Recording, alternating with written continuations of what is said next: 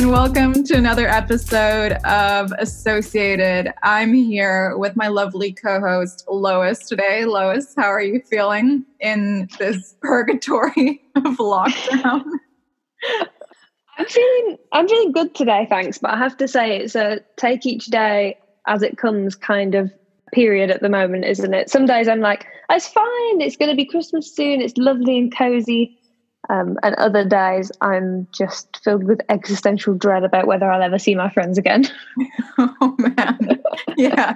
existential dread is a heavy one. I was just telling our guest before we started recording that I feel like I'm living the same day over again. And I've actually had to like anchor myself to these little bits of joy, like ordering a new candle from Amazon or going to a different supermarket, mm-hmm. just to like inject you know some sparkle into the routine. Yeah i absolutely identify with that. I think unfortunately commerce is something that brings us all a lot of joy and can actually anchor us in the real world. I did the same thing. I actually got my playstation 5 delivered today which i pre-ordered very, very a few nice. weeks ago. Cool. that's joy. Um who are we speaking to today? This is actually someone who when we were still working in physical offices was working very very close to where i was in soho. We're co-focused i would say on, a, on an investment sector which is construction and prop tech. Um, everyone say hello to esha vatsa from pi labs. Hello esha. Welcome onto the podcast. Thank you so much for being a guest. We're very excited to have you. No thanks for having me. I'm very excited to be on so, as I was saying, we've met a few times before when you know we were just around the corner from each other, and I, I forget who who actually introduced us. I believe it was another prop tech investor or real estate. Mm. Is that correct? I'm trying to think. It was a while back, uh, wasn't it? And um, I do remember that you actually posted um, about a great uh, candidate who was looking for a role at a startup in one of the groups that we're on. Right. So maybe that's how we got connected. But I, I remember having that coffee and you know finding out that you actually invest in prop tech and contech as well so yes, uh, yeah. that that was a great surprise yeah no yes exactly i think that's how we met is through um, a whatsapp group and you also know my co-host lois Yes, definitely. I mean, Lois, you know, we know each other now for a few years, looked at a few deals together as well. So, yeah, good to be chatting. Great. Mm. We're a little triumvirate of prop tech investors today. Yes, and and so so why don't you tell us about what Pi Labs is because you guys are the most active within the prop tech space. Is that correct? Mm-hmm. In Europe. Yeah, yeah, that's right. Um, so you know, I'll give you the quick two minute intro uh, that we investors usually give to all the founders that we speak to. So, Pi Labs is an early stage venture capital fund. We're based in London. Um, but we're unique in the sense that we're prop tech focused. So that's our sector focus. We only invest in prop tech. We really like to come in at the seed stage, anything from, you know, doing pre-seed to late seed rounds. And, you know, very comfortable investing in two or three founders that have just come together with a great idea and want to just build a product out all the way to when you've got the product out in the market, you're making a little bit of revenue, but you're not at Series A stage um, yet and invest in prop tech, which you know is actually quite a broad sector. Um, as you would know, Petra, you know it's not as niche as some investors think, uh, which is actually quite exciting. And we invest across across Europe, so that's our core market. We have investments in the Nordics. We've got a few in the DACH market, um, others in Eastern Europe, obviously here in the UK. So yeah, we've been investing across the continent so far. Yeah, that's that's awesome, and and definitely, I mean, I think prop, and we can get into this um, a little later in, into the podcast, but prop tech, construction tech, real estate tech in general, I think is is much more varied and a lot more exciting than what people think. And definitely what I thought you know when I started at Mantra and was more looking into the the construction space. So I I think it's it's a fascinating um, sector and obviously very very lucrative and, and valuable. How did you get into this space Uh, that is a very interesting um, question. Um, so this sort of goes back to you know the last job that I was in before I shifted careers and moved into venture capital. I was in transaction services. I was working back home in Delhi, um, and I was working across all sectors except technology, um, believe it or not. So, you know, financial services, telecom, even oil and gas. I can't believe it myself. And interestingly, I just wanted to sort of explore the startup space. You know, I was reading a lot about how some companies were getting the billion pound valuation and getting that unicorn status within two three years. And all the companies that i was looking at in my last job you know took one or two decades to you know get there. So for me that space is just getting very fascinating. And i decided to try it out um, to start with anyway so it started with working at an edtech startup alongside my full-time job. This was back home in you know Delhi, and this company was building a super fascinating product. Um, it was an interactive learning platform which was to be sold on to schools. And I really enjoyed working with that team. I loved the autonomy that that job offered me and the impact that I could have. So you know, with that in mind, I just decided that I wanted to completely shift my career and also the country that I was going to be working in next. So decided to move to London, um, actually to my MBA when I first got here, uh, which was about five years ago, and also decided to completely shift into and move into a new industry. So this was all pretty daunting, but there was a little bit of luck involved in this process because one of the partners um, at Pi Labs actually just reached out to me and said, "Do you want to?" you know grab a coffee and you know that led into a full interview which led into the role that I am in currently. So it's interesting when um, people say to me, and I actually give this advice that you never know where your next job is going to come from, if it's going to be from a recruiter or somebody from your network or somebody just reaching out to you as it happened with me. So that's how I got in.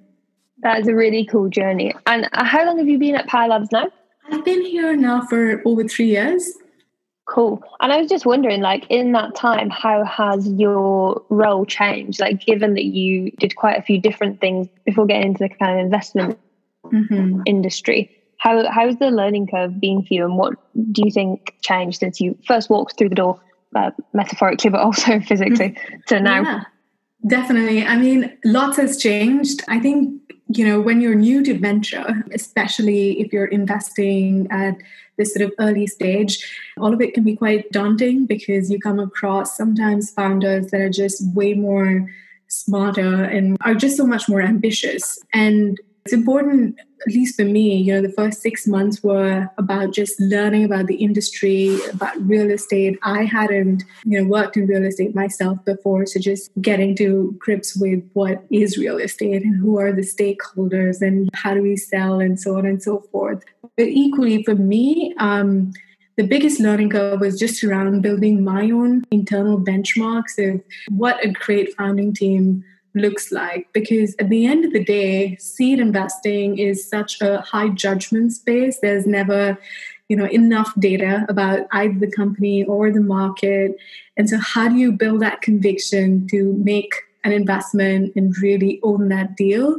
And you sort of get that over time once you've met like hundreds and hundreds of founders and looked at their ideas and maybe done a few good deals and a couple of bad ones as well. So I just feel like in venture, you've got to be patient and you've got to be open to learning and open to meeting as many people as you can and just like try and build your internal benchmarks, which I did, I think, in the first year. And um, coming out of that, I feel like I'm able to hold my decisions and sort of have a point of view. Yes, great. No, I totally understand that. I really identify with that actually. And I think we have been in uh, relatively similar roles for a relatively similar amount of time. So I really identify with the journey that you just described. And I think actually confidence and conviction is something that, you know, everyone's different and you can gain those skills and that kind of behavior at different times. But it's certainly something that is really honed with a bit of time and with working with a great team. But how exactly does your role uh, fit into the rest of the Pi Labs team? Because I know it's quite an interesting structure the way that the fund works. Maybe you could talk a little bit about some of the things that you do kind of day to day and how that mm-hmm. uh, works within the context of the whole team. Yeah, no, sure. Um, so, yes, we're a bit unique in the sense that while we're a venture capital fund, uh, we also run an accelerator program once a year. So, we take on about five to seven very early stage companies through that very structured program. And I think the genesis of that really is, you know, when the firm was sort of set up five years ago, prop tech was, you know, not even a word. No one was really looking at that sector in that space. And so probably made sense at that point to have an accelerator program where you're just getting prop tech companies to join you. And that is something that has just stayed with us. We've found some really great businesses through the program. So we sort of run that every year. But we are, at the end of the day, a venture capital house. So we're investing and following on in uh, companies and doing all the great things that you know any other VC would be doing. I sit in the investment team, so I'm a part of the investment team, and really I do everything investment related. So finding companies that we would like to be investing in, you know, due diligencing them, managing portfolio, taking board positions um, while we're leading the deal. So doing everything end to end. And over the past few months, I've also been involved very interestingly in fundraising. So we're raising the third fund right now. And as a part of that process, I'm just getting involved talking to investors about our portfolio companies and how they're doing and so on and so forth. So that's been a, uh, an interesting change in my role um, very recently, which um, which I'm actually you know enjoying a fair bit. That sounds super exciting, and it's also, um, I guess, a way to build other skills, not just selling the fund to you know entrepreneurs, but in a way advertising and, and propositioning you know institutional investors to provide more capital into Pi Labs. Or do you feel yourself being stretched by this by this process or is this something that you've been doing before potentially you know at your last company? Yeah i mean it was definitely um, at the beginning i did feel a bit stretched because um, you never know you know institutional investors have a bunch of different questions and you never know where they're going to come in from so it's very much about really knowing everything about your portfolio companies and really being able to do justice to them as you're speaking about what they are doing. Usually, I find that no one can do a better job at explaining the product um, than the founder of the business. So I've just started listening into everyone's pitches more often just to really grasp the meaty bits and be able to, you know, really do justice to them in these conversations. So it did feel like I was a bit stretched at the beginning, but I think I'm getting a bit comfortable with it all now. So I actually empathize so much more with our founders when they say that, you know, fundraising is just super tedious. You're sort of repeating the same things and you know you're distracted from everything else. I do empathize with that a little more than i did before i was involved with fundraising at the fund as well. Um, I, would actually love to talk a, a, little bit more about what you look at within prop tech because your portfolio really covers everything in and around real estate and, and property, whether it's data analytics or you know an investment platform for real estate. How would you break down the different sectors that you're looking at? Do you also prioritize certain subsectors over mm. another?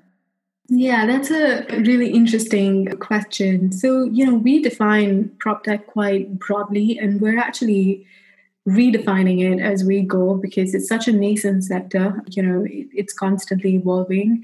We look at everything real estate related, really. So, you know, whether that is about how do we design buildings uh, better? How do we construct?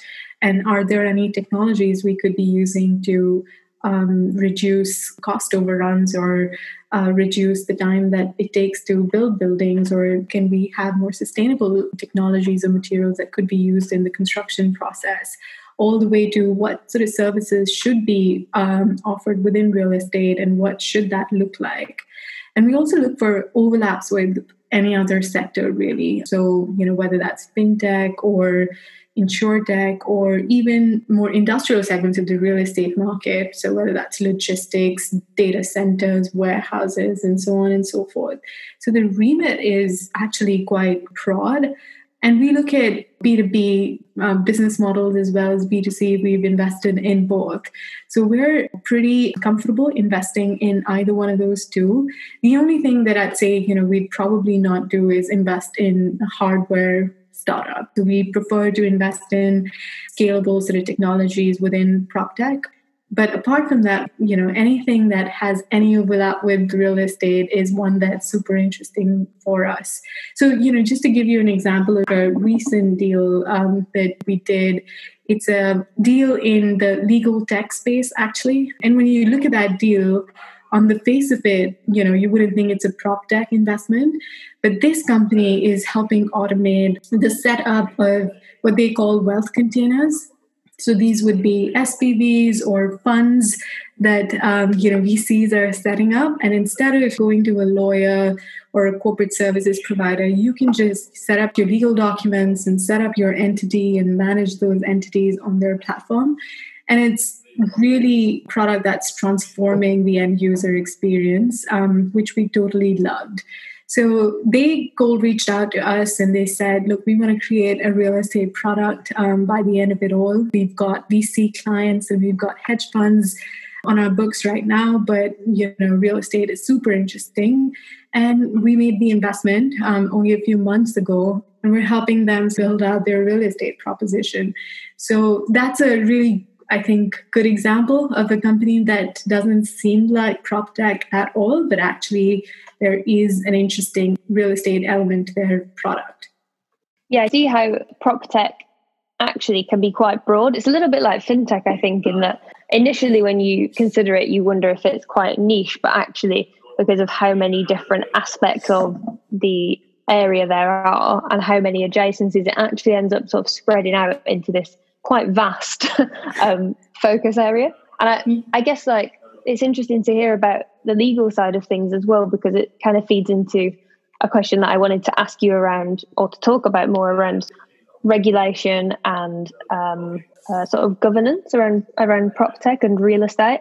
And I know particularly with kind of sustainability, that's a topic that's really hot at the moment. Um, and I just wondered if you could talk to us a little bit about how that interest has developed since you've been at Pi Labs and kind of where your mm. thinking is on it now.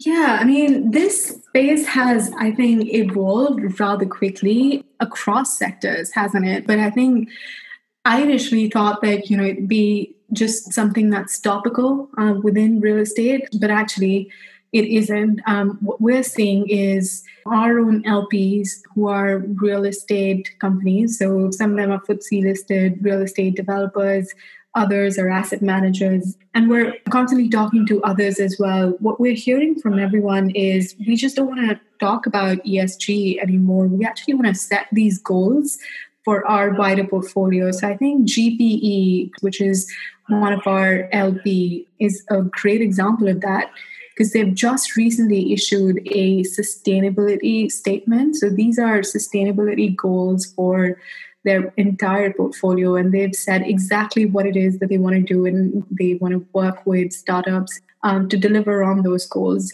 So now that's become really, really interesting and so much more concrete to me at least than it ever was. So that's been a big change in real estate over the last few months. And uh, it's slightly tangential, but just to pick up on something you said, how do you personally and at Pi Labs think about what a mission driven business really means and how important that is to you? Yeah, I mean, at the end of the day, we're financial investors. So we're looking to invest in companies that, um, you know, have a great product uh, that their customers are going to love, that their customers are going to buy. And hopefully, you know, as investors, we're going to money at the back of, uh, to put it in crude words. So, you know, we're financially driven completely. We don't have an impact focus or um, angle here, but um, this is just something that we'd like to be able to see um, sitting nicely next to financial uh, returns that companies can offer back. So we you know look for an ESG angle within the companies that we're looking at. It's not a must-have, um, but if we see that, then um, you know, just makes the opportunity a bit more interesting and compelling for us as investors as well.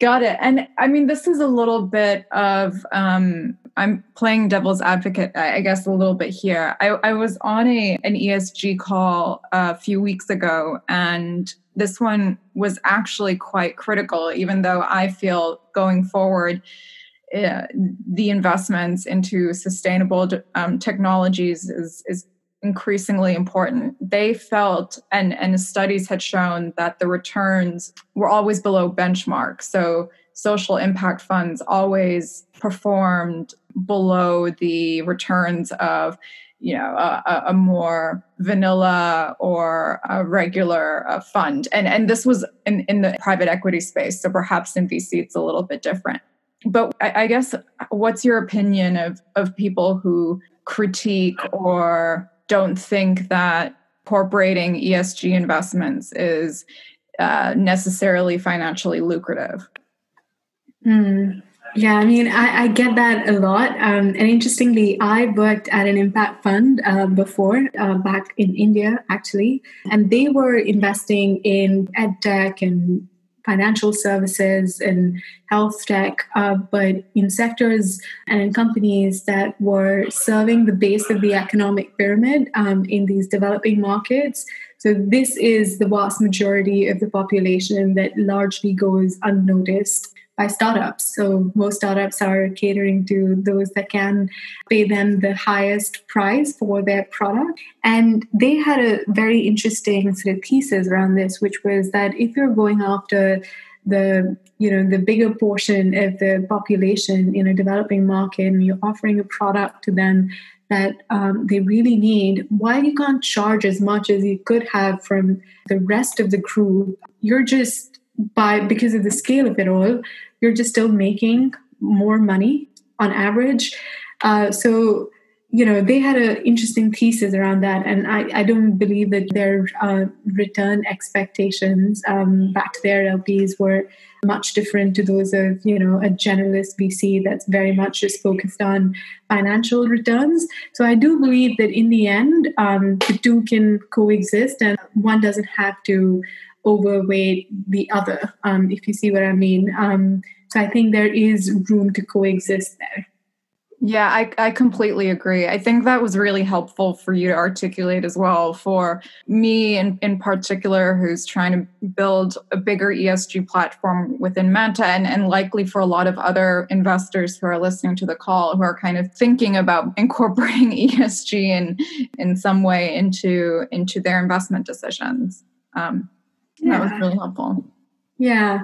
I mean, one other thing on this point that I'd say is this isn't a space that I'd say most investors have looked at, at least not in Europe. So it's sort of important to like have experts or people who have just looked at sustainability and ESG related products and strategies and so on to join VC funds. That's something we've done ourselves.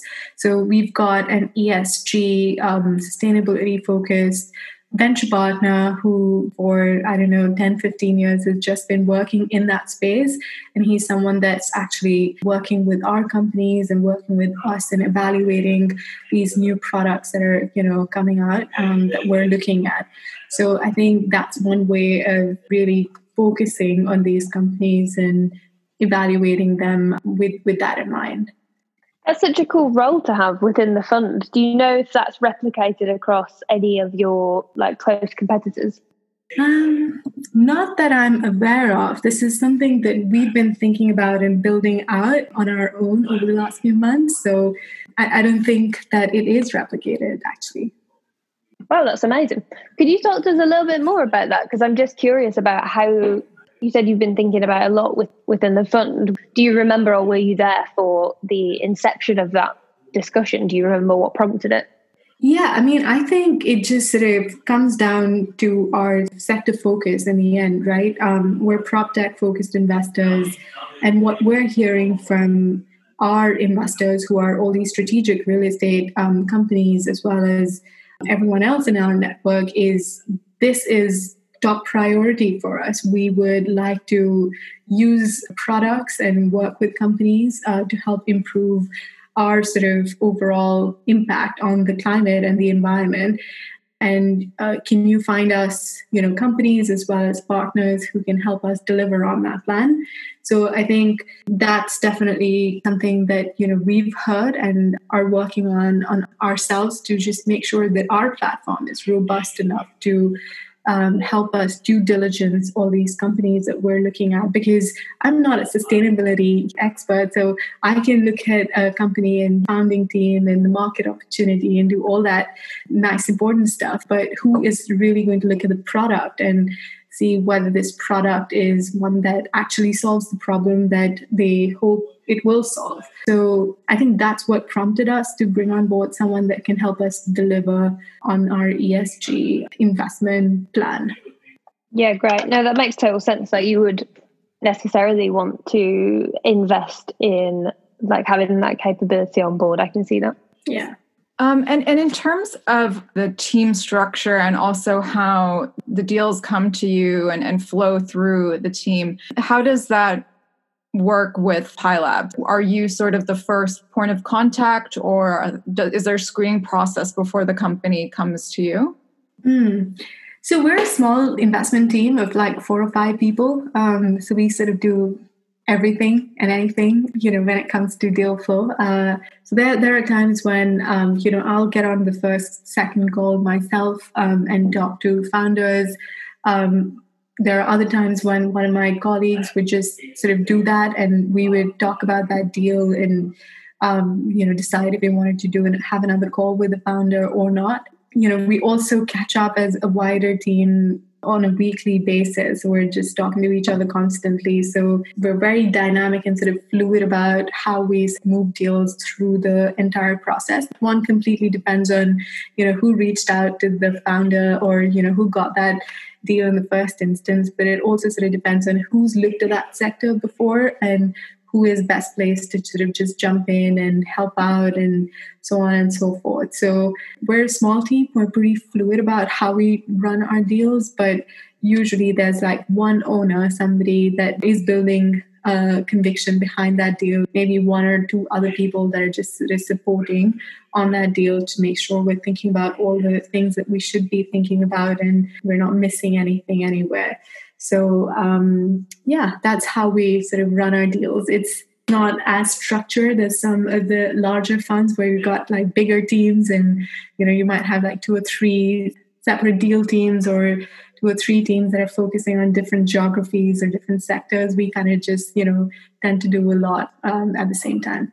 Okay got it. And and so because we do have entrepreneurs and founders listening in is there a um, is there a sector that you're super interested in right now that if um, they've potentially founded or thinking of founding a company within the space that they can think okay i need to get in contact with esha yeah, I mean, we've talked about ESG a lot, sustainability a lot today. So, uh, you know, anything sustainability related um, that overlaps with real estate is I'd love to chat with founders that are building startups in that space. Equally, we're researching a lot about real estate investment management. So, you know, really looking at um, companies that are helping investment managers analyze data about their portfolio of, you know, buildings or investments that they have made on a more um, structured basis on a more real time basis would be quite interesting. Um, at this point, for us, we're d- diving deep into this space. So that's just one sort of use case, so to speak, um, we're sort of looking at. But anything uh, anyone is doing within the real estate investment management space, I'd be quite keen to talk to those founders as well. Great. Cool. Then let's move on to question time. Uh, Lois, do you want to start with the first question? Yes, I will indeed. Actually, we'll start question time. We're going to do three quick fire questions. Some of them are sort of this or that questions. And then we'll do another that's a little bit of a deeper dive into what you're interested in, who you are um, as a person, I suppose. um, so let's kick off with an easy one. So, when you are looking at a new company and you've well in a past life gone to meet the founder for the first time or in this life logged on to zoom um, what's the thing that tends to capture your interest most within a pitch? What do you really like get energy from talking about? Is it uh, the team and their backgrounds? Is it the product and the roadmap and what's developed so far or is it something else? Mm. yeah i think for me um, team always above everything else i think what i usually find very impressive about teams that we've invested in um, and looked mm-hmm. at is what what's that unique insight that this team has that makes them the right team to solve this problem. I think if that comes through very clearly in the conversations that I'm having with the founders, then I'm, you know, likely to just get very excited very quickly. And it also sort of as an investor helps you build conviction rather quickly in those companies and in those people, doesn't it? Because whether you're a sector focused investor or if you're whether you're a generalist investor you're not thinking about what are some problems that you know i would like to be solving or um, what are some problems that should be solved those are the kinds of insights that founders come to you with and if they can articulate um, that insight very clearly. And if you walk out of that room thinking oh i learned something new and that's not something you know i thought about at all then mm. that is something that'll just you know it's likely to just catch my attention and is likely to also stick with me.